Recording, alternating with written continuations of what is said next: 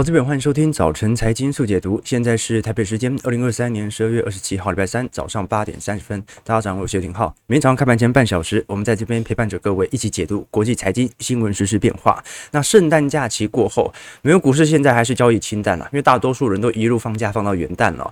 那随着降息预期的压注，我们看到，即便在这一波圣诞行情的量缩区间，美国股市四大指数还在冲高。道琼昨天涨了一百六十点，标普收红。零点四 percent，收在四千七百七十四点，现在离整个二零二二年当年元月份所创下的收盘历史高点四千七百九十六点哦，只差不到二十点的距离了，不到一个 percent 啊。那加上在昨天以色列批准了 Intel 相关晶片的设厂计划之后啊，Intel 股价是暴涨了接近五个 percent。我们都很清楚，Intel 因为过去几个季度财报财测一直不太乐观，所以股价相对于其他。费城半导体的个股表现来看是相对比较差劲的，但这一波拉抬速度也非常之显著啊！你看，在今年年初大概介在二十六美元左右，现在已经飙到五十美元了。也就是说英特尔今年的股价也百分之百喽，非常亮丽的表现。所以，如果我们看整个美国股市四大指数，道琼的部分上涨一百五十九点，零点四三 percent，在三万七千五百四十五点哦，它一样。再创今年收盘的新高。那么标普的部分上涨二十点，零点二 percent，是在四千七百七十四点。标普的部分真的就离历史高点就可能一天的波动就不小心碰到了。纳指的部分上涨八十一点，零点五四 percent，是在一万五千零七十四点。你看，如果是以美国科技七大巨头的话，股价早就已经平均而言创下历史新高。但是呢，如果是以整个纳斯达克综合指数来做观察，距离前方高点其实还有一段距离哦。这就说明着很多小型股其实。并没有太多亮丽的表现。那费城半导体指数的部分呢，直接啊在昨天持续的创下历史新高了。啊，这个是史高啊，上涨七十四点一点八 percent，收在四千两百零七点。这一波费城半导体指数的拉抬效果，因为它。波动率本身就在四大指数当中表现得最为强烈，在这种状态底下，我们值得过做更进一步的思考，因为美银在昨天所公布最新针对二零二四年的预测值啊，针对原油的预测值是认为大概有一成到一成三左右的报酬，主要来自于市场需求的推动。另外，其他像是美国的高收益债或者投资等级债，预估会有六趴到九趴不等的报酬，原因是因为明年有预防性降息的区间。那美元呃现金。的部分哦，大概整体而言，如果单纯是以利率型产品、货币型基金来做挂钩的话，大概也会有四个 percent 到五个 percent 左右的报酬。股市的部分，美银就比较保守了，因为明年一方面在降息啊，一方面又有整个景气消费走皮的讯号，明年预估的涨幅大概是两个 percent 到四个 percent 啊。那金价因为降息。涨幅也预估在一趴到三趴左右，那表现最为明显走弱的，好，就是随着利率走皮之后，美元的走贬，好，这个是美银在昨天所发布的报告当中唯一看跌的资产，也就是说，市场针对整个二零二四年交易的主基调，几乎完全就放在联准会降息几码的这种状态底下。好了，那不管怎么看，美国股市到现在为止哦，这个。即便再量缩，其实缩的蛮明显的哦，所以这一波的拉抬也没有说太大的参考意义啦。但是台北股市哦，在昨天啊，真的已经又创了今年以来的新高，昨天收在一万七千七百五十一点，这个距离史高真的也就呃没有多远了啊，距离万八大概就两百五十点的距离。昨天上涨了一百四十六点哦，成交量也不算特别低，大概有两千二百六十亿左右。三大法人非常有趣的情况是哦，昨天买超的幅度其实蛮高的哦，总计买超。一百八十九亿。如果我们具体来看，昨天自营商的部分哦，大概总卖超是十五亿哦，投信买了二十四亿，外资居然买了一百八十亿，这有点好奇，是不是假外资啊？怎么会在圣诞假期的时候外资买这么多台北股市呢？好，这个是第一件事情。不过看起来啊，呃，我看一下内部券商来看，基本上都还是纯外资哦，这说明 外资还是有蛮明显的回补单。那第二点呢是呃这一波。这个圣诞礼物来了啊，对不对？距离万八真的就咫尺之遥了。从台币层面来看呢、啊，我们过去会比较担心的是台股涨，结果发现外资根本没买。但昨天台币是持续的走升到三十一点零五啊，快要跌破喽。也就是说，回到三十大关，就说明着外资是不止针对台北股市做新一轮的部件。而且他更加愿意的持有台币资产了。过去是很常看到台股上涨，结果外资居然在汇回台币，然后就把台币汇回美元啊，很常发生这样的一个现象哦。那现在随着重要的关卡我们看到整个台币的年线支撑已经完全跌破，就代表着台币的走升格局很有可能即将要完全的反映未来联准会降息路径所造成的美元贬值。换句话说，我们从中长逻辑来看，台币的贬值循环差不多也会在今年结束，明年开启的就是升值循环。但是这个升值到底升值力度多大，它就取决于联准会的降息力度会有多大。那当然啊，到现在为止啊，鲍尔虽然发出的信号。降息讯号是有它的道理存在，但是呢，很多经济学家，包括这一次美国的前财政部长啊，桑莫斯啦，或者我们看到呃，末日博士罗比尼啊，都有提提到说，联总会现在做的可能不只是单纯预防性降息的问题哦，而更应该采取啊高强度的呃降息。这个降息必须要让市场意识到，明年是不可能发生衰退的，要降息到这个程度才有机会。为什么？因为到目前为止哦，整体市场上的。呃，氛围哦，仍然并不是抱持着明年是一定会软着陆的区间，市场上。还是有非常明显针对明年经济形势看坏的报告陆续在出炉当中，而这个报告是有可能会发生的。举个例子来说，我们看到彭博社最近去统计，呃，工每个美国工人平均每周工作的时间呢，从二零二一年元月份峰值的三十四点五小时，持续下滑到目前三十三点八小时哦。那如果工作量的缩减是通过裁员，而并不是减少加班来实现的话，那么失业率啊，很有可能在未来几个季度会快速的下上，而现在市场认为，美国的服务业的缺工情况，随着 AI 的加成效果啊，它的确已经不需要这么多的劳动力。那如果进一步啊，让整个工作时数持续缩小的话，联总会很有可能再出现一次政策失误。换句话说，现在有很多经济学家啊，他抱持的看法是，明年的降息应该是大降息才对啊，你不要做两次的政策判断失误。前几年是升息。这个升太慢，所以通膨失控了。那后几年你会不会变成降息降太慢，结果可能引来金融海啸或者严峻的经济衰退呢？他举一个例子啊，最近《华尔街日报》啊说明一个例子来描述联准会目前的状况啊，因为最近不是圣诞节吗？他说在西方哦，有很多的父母在圣诞节之前的那段时间，他会教导孩子哦，在不乖的时候，然后用这样的一个理由去教导他，就是说，如果你再不听话。圣诞节就没有礼物可以收喽。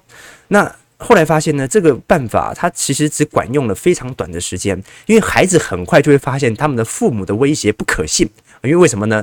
所有孩子哦，年复一年就知道啊，如果有一天圣诞节的早晨没有收到礼物的话，那任何人啊。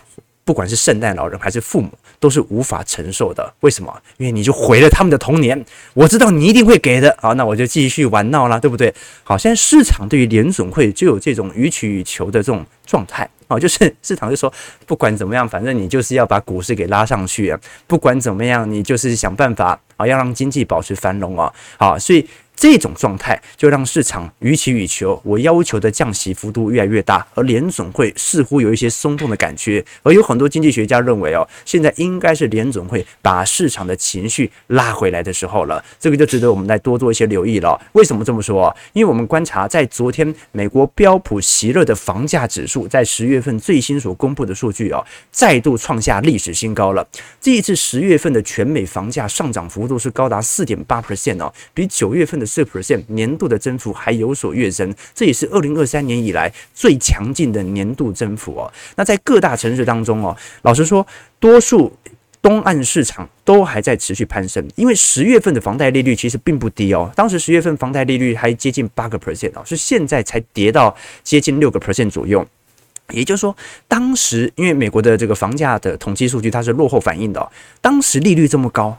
十月份房价居然又创下了历史新高，而且年增幅还有四点八 percent。哎，那现在房贷利率掉到接近六趴，那十一月、十二月的房价会到多少呢？我们看在前二十大城市当中哦，表现最为亮丽的是底特律十月的房价涨幅是八点一 percent，圣地亚哥紧追在后，增幅是七点二 percent，再是纽约七点一 percent 哦。好，那基本上呃只有奥勒冈的波特兰市哦，房价是下跌零点六 percent，这个是唯一在十月份房价低于去年同期的城市。也就是说，呃，今年十月份是几乎所有城市房价都跑赢去年了。好，那么。这种状态底下，也就说明着市场上居然在这种高利率的区间炒作情绪大增。那么利率一旦有所调降，那市场上可能对于房地产的拉抬效果，你要想想看啊，八个 percent 房价在这边，六个 percent 房价在这边，那到时候房贷利率降到五个 percent，降到四个 percent，房价要到哪里呢？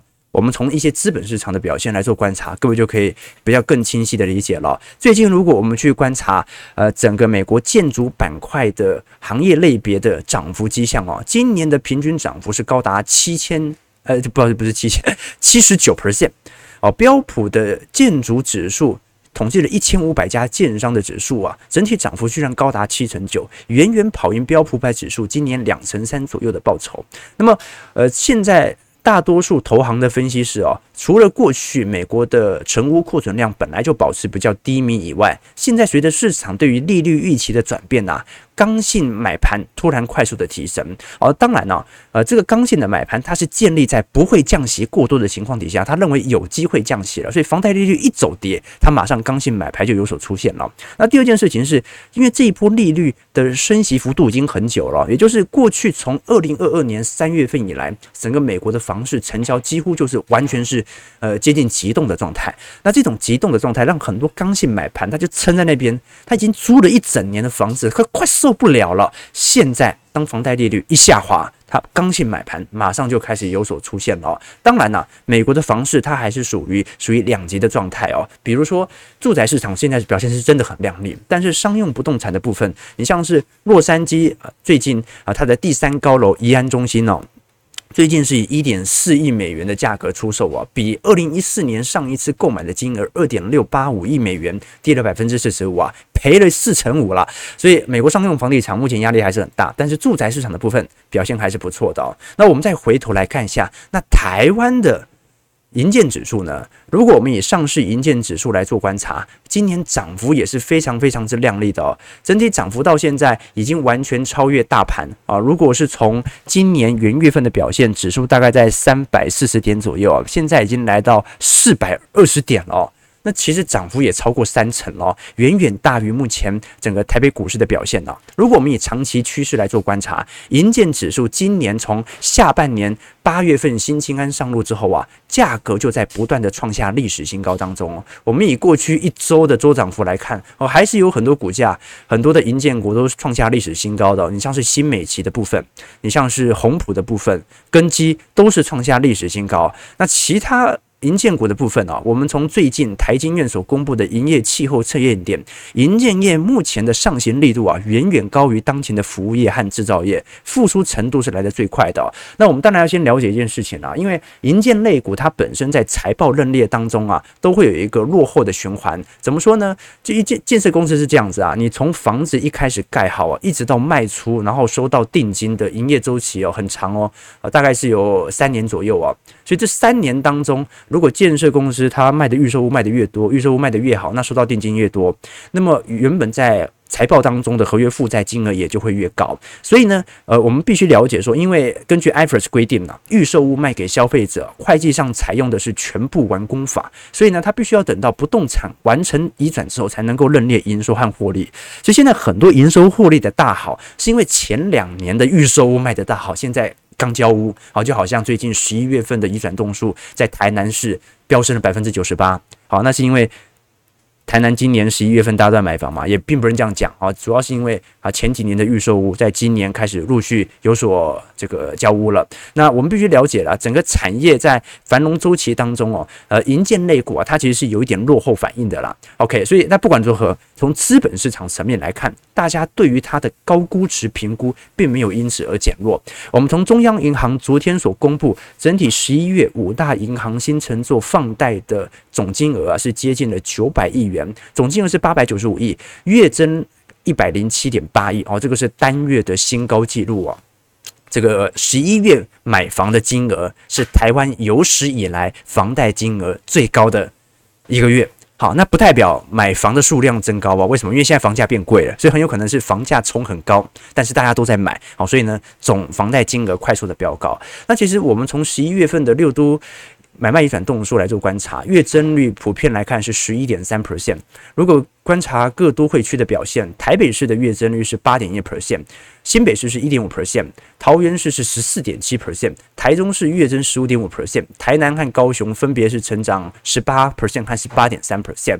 不过值得有趣观察的方向，因为呃这次央行公布报告之后哦，我们如果观察整个房市买气的房贷余额已经冲高到九兆九千三百二十一亿元，这个是历史的新高纪录，而且单月就暴增了九百二十三亿嘛。好，那么最快的话，搞不好十一、十二月就已经突破十兆了。可是呢，如果你细看另外一项指数，也就是建筑贷款余额。反而是在衰退当中的，诶，为什么我们看到是房贷需求者、购房者在增加，但是建商它的建筑融资余额反而在减少呢？十一月这一次是降到了三兆两千三百五十亿，单月减少了八点四亿哦。那现在很明显嘛，然哦，就是因为政府的打炒房政策，包括平均地权啊，以及囤房税二点零之后啊，这个建商现在是比较保守的。但它保守的原因并不是。看坏房价，是因为他不想让手上接下来有太多的余屋哦。囤房税二点零也会扣到他嘛？那现在盖那么多干嘛呢？好，现在地就先圈起来嘛。现在虽然现在囤地税也没有多重，地先囤起来，慢慢盖，慢慢干。我们其实可以观察到了，整个台湾房市到现在为止哦，其实从去年起，台湾央行已经升息了高达五次，只不过升息力度比较缓慢啦。但这波升息到底有没有造成这个信贷市场或者说市场买气的收缩呢？答案是完全没有，或者有，但是完全被新金安政策给抵消掉。为什么？因为我们正常来讲哦，升息所希望达成房贷的抑制效果，或者说房市的政策抑制效果，它的目的就是要让市场上有人违约。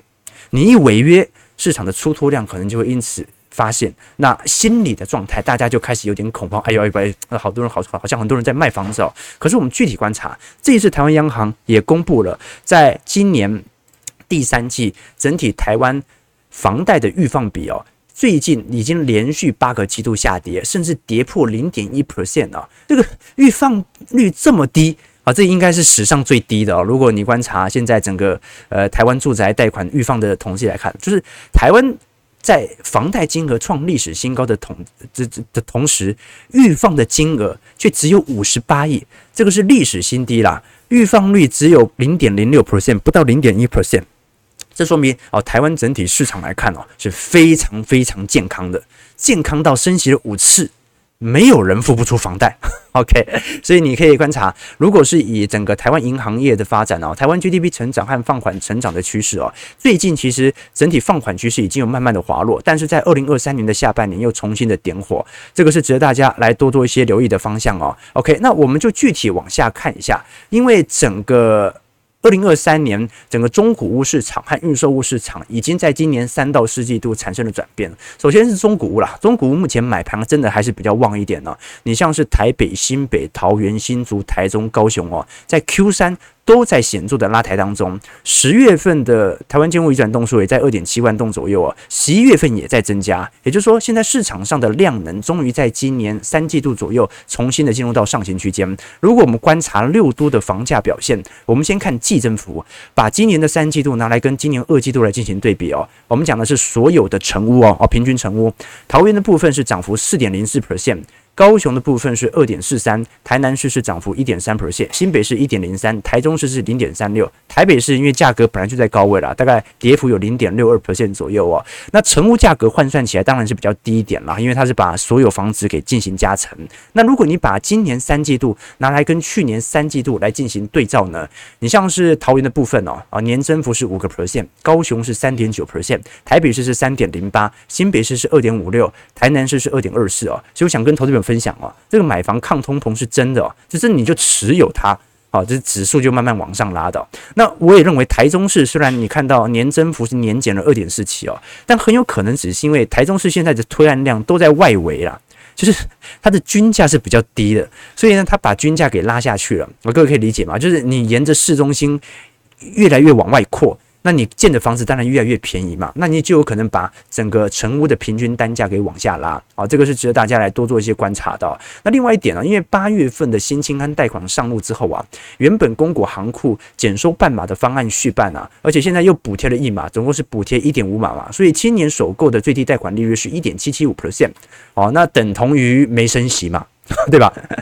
呃，对于对于已已有房子的人来讲是升息啊，但是对于没有房子的人。那等同于本轮没有升息，那另外一方面，我们可以观察到，像是预售屋和新建成屋的买卖契约啊，好，现在由于转业的限制哦，导致预售屋的确成交量正在走低，可是取而代之的反而是中古屋的上行啊。我们具体观察一下台湾新案的待售存量变化，基本上整个高点大概在今年六月份左右见到，也就是说，房市啊，大家最为紧绷的月份大概就是今年上半年左右了啦，就是从去年一路坏坏到现在嘛，去年是大概是呃，自从呃，台湾的新冠疫情开始大流行以后哦，好，台湾是晚国际两年嘛，二零二二年才开始大流行，大家呃开始快速的扩散哦。当时市场的成交量的确是急缩的，呃，整体的新建案的我们看到的待售存量的确快速的飙高。当然，待售量飙高不代表房价会跌，只是说市场上有很多的量现在。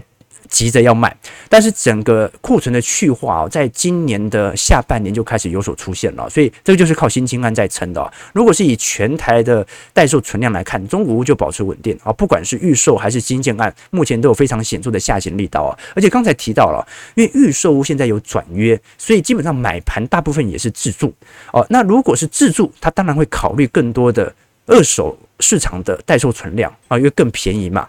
那你可以观察到，基本上二手市场的待售存量下滑速度非常快哦。在今年上半年，大概还有十二万户左右啊，哦，短短才隔了两到三个季度，现在已经降到九万户了。哦哎，四分之一的存量，突突然之间就被大家给消耗了。所以只要接下来。啊，建商的建造使造不盖，很快市场的买气又会大过于需求啊，这个是短期内我们所观察到的现象啊。那第二点呢，是我们看整个台湾建造量和使造量的变化。为什么看建造量和使造量哦？因为它可以衡量市场情绪的变化。我们都很清楚，现在建商哦，由于在整个二零二三年下半年呢，因为大选暂缓的推案量即将告一段落，二零二四年的推案量已经开始陆续出来了。我们像是国泰、华固、长鸿啊、润泰新、远雄啊，这几个是属于五大上市的指标建商啦。预估在二零二四年的推案总销量可能会来到一千七百亿元的大关。可是我们过去跟投资朋友提过哦，这个建造。跟开工量和使造量啊，如果呈现死亡交叉的话，其实已经隐含着建商趋向保守态势哦。举个例子来说啊，这个建造跟使造很好理解嘛，建造是建商愿意去啊，这个准备要新建啊一一这个一个计划区，或者说新建一栋房子给人家使用。那始照呢？啊，是终于在交屋的时候会出现，所以建造跟始照它是一个领先和落后指标的关系。那通常建造和始照呈现死亡交叉，也就是建造下行的速度比始照下行的速度还来得快，那就说明着建商其实已经非常保守，他现在不太敢开工了啦。好，那当然了，开工它更是领先指标，相对于建造。但是呢，你可以观察到，当时在二零一五年，就是由于建造量和使造量形成死亡交叉以后啊，整个房市就进入了两到三年的沉寂期啊，那现在这个时间点，如果我们具体观察，哎，其实建造量离使照量感觉也快要死亡交叉了。好，但是呢，这也不代表说房市一定要跌了哈，就只能说，因为当时监管力度是比较大，现在感觉还好。呃，只能说呢，就是建商现在的心态是想要控制未来五到十年市场的供给量，他不想要盖太多。好，一方是。一方面是囤房税二点零可能造成的呃余屋的囤房税的效果，那另外一方面呢是房市政策还是有比较大的不确定性哦。那我就先把供给先缩小，我总金额不要赚这么多，但现在的首要任务哦是维持房价，让市场的需求仍然比。呃当前的供给还来得高，好，这个是给大家所做的一些观察和留意了。OK，所以可以了解到了整个台湾房市政策啊，呃，如果我们是以整个过去几年全台湾的平均转售获利值来做观察，以单价层面，大概在二零一九年低点的时候啊，大概一个人单价可以赚到两万块左右了。哦，现在平均单价大概都是赚十万块起跳的。如果是以全台房价总获利来转售来做观察，一九年呢？平均炒房的话，大概是赚五十万左右哦。到二零二三年一季度左右啊，赚到的金额大概是三百万。也就是六倍啊，所以这个金额的杠杆效果的加成其实蛮明显的。只不过呢，你为什么发现呃现在预售屋基本上买气还是没有像过去来的这么热烈的？因为现在都是自助性买盘。我们看到获利的笔数哦，在二零二一年当时最高曾经冲高到四点五万笔哦，结果现在已经下滑到三万笔了。当然亏损笔数也在下滑了，因为房价毕竟在高位哦，但都足以说明啊，整个房市在二零二四年的行情呢，它基本上就是趋向于正常化。好，那么建商。跟这些自助客跟政府，它本身都在开始有显著的博弈关系，大家都在对赌对方的行为。建商呢啊，就希望。我就控制我的供给嘛，反正我是不会让价格跌的。那自助买盘客哦，就是啊，现在不买，以后更买不到了，干脆就趁现在心情还买一买算了啊，年轻人嘛。那政府的态度呢，就是那就维持现况，啊，拖得越久越好。OK，这是给大家所做的一些留意和思考哦。那当然啦。你看到最近像是淡江大学财经系的副教授哦，庄梦汉庄老师哦，他就曾经提过用十项指标来衡量台湾是否有泡沫的疑虑哦。这个是投资朋友传给我的新闻啊。基本上我不会把这项指标视为一个呃台湾是否会有房地产泡沫破灭的问题啊，因为我认为台湾房地产有没有泡沫破灭的问题，完全取决于预放比啦，就有没有人违约啦，要不然这种心理状态。大家只是买不起，又不是不想买，对不对？那种心态是没改变的啊，只是买不到合适的价格，但是能买是一定买的。呃，我们比如说衡量的几大指标，像是房价所得比哦，这过去来看，海外是六到八倍啦，那全国现在台湾是九倍嘛，台北市是十五倍哦。那再来就是房贷本息有没有大于家庭收入的三分之一哦？那现在全国来看的话，大概全台湾是有呃，就是一般家庭啦。大概要有四成二左右的家庭收入都要拿来付房贷，台北市的话要付六成六哦，你赚十万块，六点六万都要拿去付房贷。新北市是五成五哦，那另外其他像是房贷余额啦、房价的租金涨幅啦、房价涨幅相对于 GDP 涨幅啦，我们都看得出来哦。其实台湾如果从市井指标来看的话，的确看起来压力都很大。但是呢，他还是忽略了我们必须了解到，在整个一八年美洲贸易战发生以后啊，整个台湾房市相对大的改变。第一个就是因为房市对于平均地权二点零上路之后啊，市场对于那种转约买卖预售屋的情绪正在下滑，所以很多的投资客啊，他根本。就没有什么想要两三年能够获利哦，他都用五年到十年的时间来思考，他等待的是更好的出售时机哦。这个买了房子还不租给别人的人哦，那一方面呢，他们买房也不是需要房子而买房啦。那第二方面呢，他也想规避一些麻烦哦，不管是税负的问题，还是说呢，呃，可能会衍生出一些问，就是你知道吗？租房子给别人，其实也有很多事情要搞啊，很麻烦啊。那最后啊，就是真正的有钱人呢，他的囤房。他根本连租都没有想要租人，他的囤房的目的，第一个是为了置产，第二个是大多数的父母，啊有钱有有钱的一些父母，他会为了自己的子女考虑和设想，他们买房就是为了自己孩子哦，哦，他就不不，他想说，那到我孩子那个时候，不知道房价又飙到哪里去了，对不对？好，那再来呢，就是我们看到呃，未来因为台湾整体的当前房地产状态哦，在出租市场层面呢，本来就容易发生争端啦，所以这个提供给投资朋友多做一些思考和留意。对，啊，这公平没有公平，对不对？公平。那前阵子不是那个 Netflix 上架《让子弹飞》吗？它里面不是有一幕嘛？就是一开始张麻子到鹅城当那个假县长，然后就跟当地的那个恶霸周润发，哦，不不，周润发本名是什么？啊，不对不对，呃，周润发的那个里面的那个那个名字是什么啊？黄黄四郎，对对对，反正张麻子，然后就跟黄四郎针锋相对。然后呢，他到鹅城说的第一句话就：“我来这边只办三件事，公平，公平，还是他妈的公平，对不对？”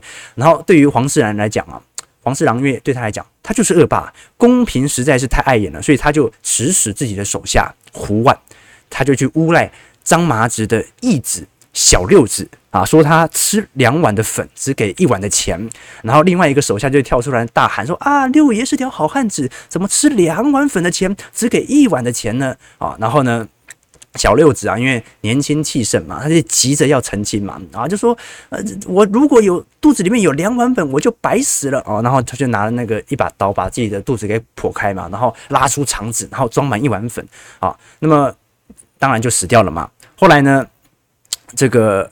张麻子哦，一看到自己的义子死掉哦，马上就要掏枪，不是要把胡万给杀掉嘛？但是被师爷啊给拦了下来。啊，张麻子说啊，这个你给我一个理由。师爷就说：杀人诛心呐，什么意思？就是你如果杀了他，那你就没有公平了。但是小六子为什么死呢？也是因为胡万去激他说，呃，这个这个叫不公平。那小六子等于是为了公平而死哦。那接下来的场景，我觉得是最经典的，就是呃。当发生这件事情之后，大家说啊、哦，真的只有吃一碗了。然后呢，然后大家就走了，就围观的群众都走了。然后小六子还捧着一碗粉嘛，说别走别走，是不是只有一碗粉？是不是只有一碗粉哦？什么意思啊？就是大多数人哦，来这边哦，其实并不是为了看公平，而是他们根本就不相信这个世界上有公平。他们来这边呢，只是来看一下，哎，公平是不是不存在呀？啊，果然跟我想的一模一样啊！所以就算他拿着一碗粉啊，到处给别人看了，也没有人想要看嘛，对不对？好，因为公平是给死人的嘛，对不对？那其他的我要自己去争取啊。但这就是人性。啊，他就把人性刻画得很很深刻了啊！其实，在房地产市场啊，也是一模一样啊。当你上了车以后，对不对？你就会嫌啊，接下来上车的人有点碍眼，对不对？上了公车，哎，好，这个感觉很空旷，很不错。有人挤上来，你就觉得很不舒服，是吧？好了，九点零一分呐，我们今天早主要是稍微梳理一下这个。第一个就是我们看到台北股市、美国股市都在一个持续的创高格局哦。这个万八会不会一不小心就涨破了？还有两天，还有两天啊，三天了，三天加今天是三天了。现在收在一万七千七百九十五点嘛。那再来，下来是美国股市，美国股市的银建股已经创下历史新高，台北股市的银建股也创下了历史新高。那么台湾的房价现在是在高位震荡啊，但美国十月份房价也创下了历史新高。重点是，人家都还没有开始降息呢。那么要怎么来衡量整个二零二四年的行情呢？所以你说，呃，整个台湾房地产呢，呃，我认为啦，你要让它下跌，应该只有一个办法，就是央行完全哦，应该讲整个中央政府完全取消所有针对房市的管制哦，你赶快让它泡沫快速的累堆，供给量大增，有一天它就自然泡沫破灭了。这好像一九八零年代的日本，我特别翻了一下资料啊，一九八零年代的日本有没有人去主张要求公平啊、居住正义的？当然是有。但是呢，远远不及那些要求放松管制的日本的投资客。好，所以呢，啊，当房地产价格扶摇直上之后，它迎来就泡沫破灭。但是，一直有人要抑抑制着它，一直有人觉得啊，现在这是一个很大的问题哦，就代表着啊，这个市场上的氛围其实还是有利于整个行情资产的推动的。事实就是如此哦。这几年整个国际资金的转变，台商的回流，的确造成了比较多的一个变数。提供投资朋友多做些思考哦。OK，台北股市上涨四十五点，收在一万七千七百九十六点。好，我们看一下投资朋友的几个提问啊。OK 哦。对对对，只看房价所得比没意义，没错啊啊，因为房子又不是给多数人买的，那有钱人买的嘛，对对，看起来是这样的嘛，OK 哦，对不对？公平是政治贵族给平民百姓画的饼啊，OK，这是一个正经的财经节目，对对对对对对对对，公平是给死人的，对对对，OK 哦，对啊，我年薪三百万也是买淡水哦，啊，淡水不错啊啊，如果不用进台北上班的话，对对对，哦哦，就周润啊，黄四郎，对对黄四郎，对对对对对对。是小六子吗？还是小小几子？我我有点忘记了，对不对？长得再高也不会卖啊！这个就是穷的只剩房子哦。这这本来就会有一点资产轮替啊，就好像旧市区哦，就是如果他没办法赚取更多的本业收入的话，他基本上就往外围不断的移动嘛。啊，那真的赚很多钱的人，他就不断的往市区来做挺进嘛。这是一个很正常的呃这种阶级流动的现象啦，对不对？有土是有财没办法嘛。对了，所以其实始终他还是看信心层面嘛，就是。所有人都想买，只是买不买得起的问题啊。那你如果没有到那种，哎，买房子有什么好的？买房子会赔，只有这种心态产生的时候，那我们才能够说 房市的主跌段会发生。要不然市场的行情大概率就是这样了。好，九点零四分，感谢各位今天参与。如果喜欢我们节目，就帮我们订阅、按赞、加分享。我们就明天早上八点半，早晨财经速解读再相见。祝各位投资朋友开门顺利，操盘愉快。